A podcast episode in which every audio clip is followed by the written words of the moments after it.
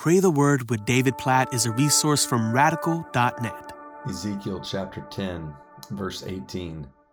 Then the glory of the Lord went out from the threshold of the house and stood over the cherubim. Did you hear that phrase? It's one of the most significant phrases in the book of Ezekiel. Really, when you think about it, in all of the Old Testament, the story of the Old Testament.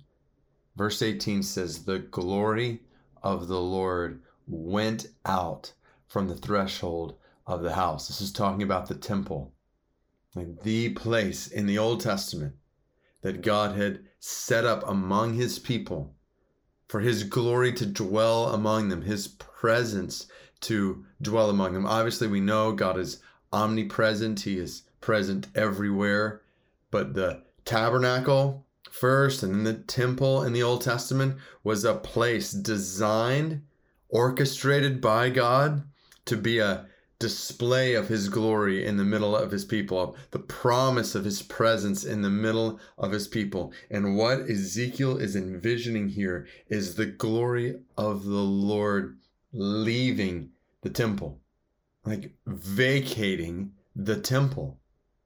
God's presence, God's glory no longer up among his people in this way because of their sin and their idolatry, and God giving them over to themselves and removing his glory, his presence from among them. Like, this is quite a picture in the Old Testament. And when we get into the pages of the New Testament, we just start to realize the seriousness of this verse and the wonder of this verse in a whole new way in light of what we read in the New Testament. So think about how the New Testament opens. Think John, specifically, the Gospel of John, chapter 1, talks about Jesus as the Word of God made flesh. And the language that's used there is God tabernacling among us. Basically, and we see this in John chapter 2, Jesus is the temple coming to us. He is the glory of God in the flesh who's come to us to save us from our sins. This is the mammoth reality of the New Testament, of all of Christianity, that God has not left us alone in our sin, that God has come to us in the person of Jesus. In Jesus, we behold the glory of God in the flesh. And Jesus has lived a perfect life.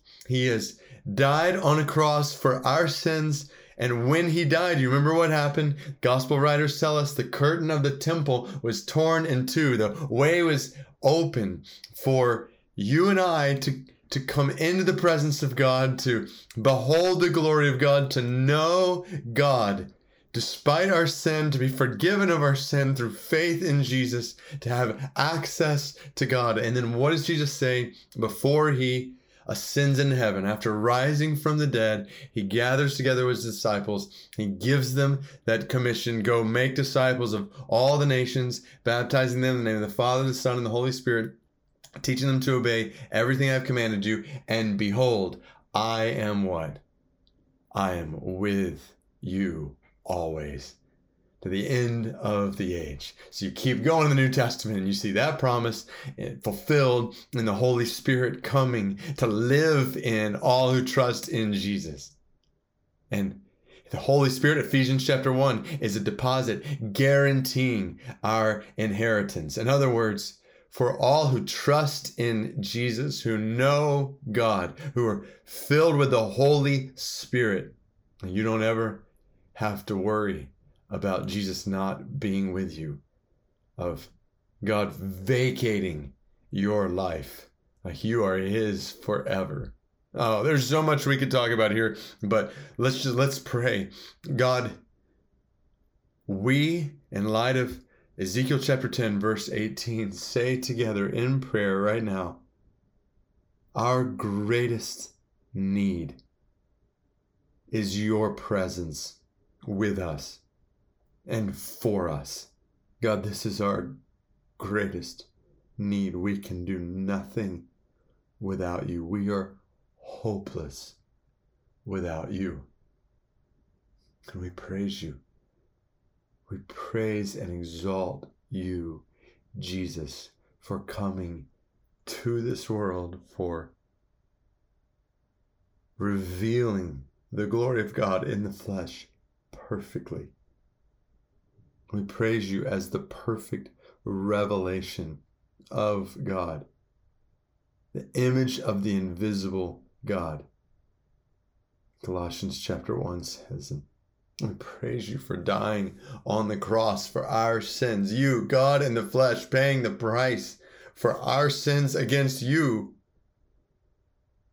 We praise you for your grace and your mercy and your love for us, for making this privilege possible that we could experience communion with you right now, that we're talking to you, that you're listening to us, and we get to experience this anytime. Like, thank you, oh God. Thank you, thank you, thank you for the privilege of communion with you, knowledge of you, for the privilege of beholding your glory and your word every day, your spirit in us. Oh God, we, we, we praise you. Oh God, we say then, we want to know your glory more. We want to experience the fullness of your presence. We want your spirit to lead us in every way, in everything we do. Your spirit in us, guiding us, directing us, empowering us, leading us.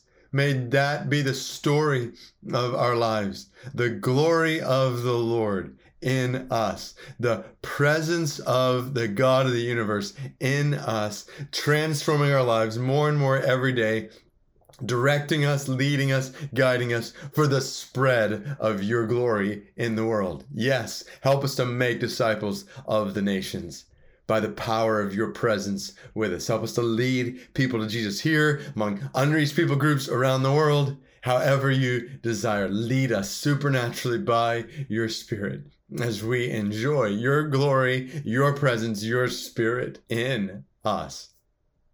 God, all of these things, even as I pray them, they're like too good to be true in one sense, but we praise you. They're true based on your word. And so we pray all these things according to your word. In Jesus' name, amen.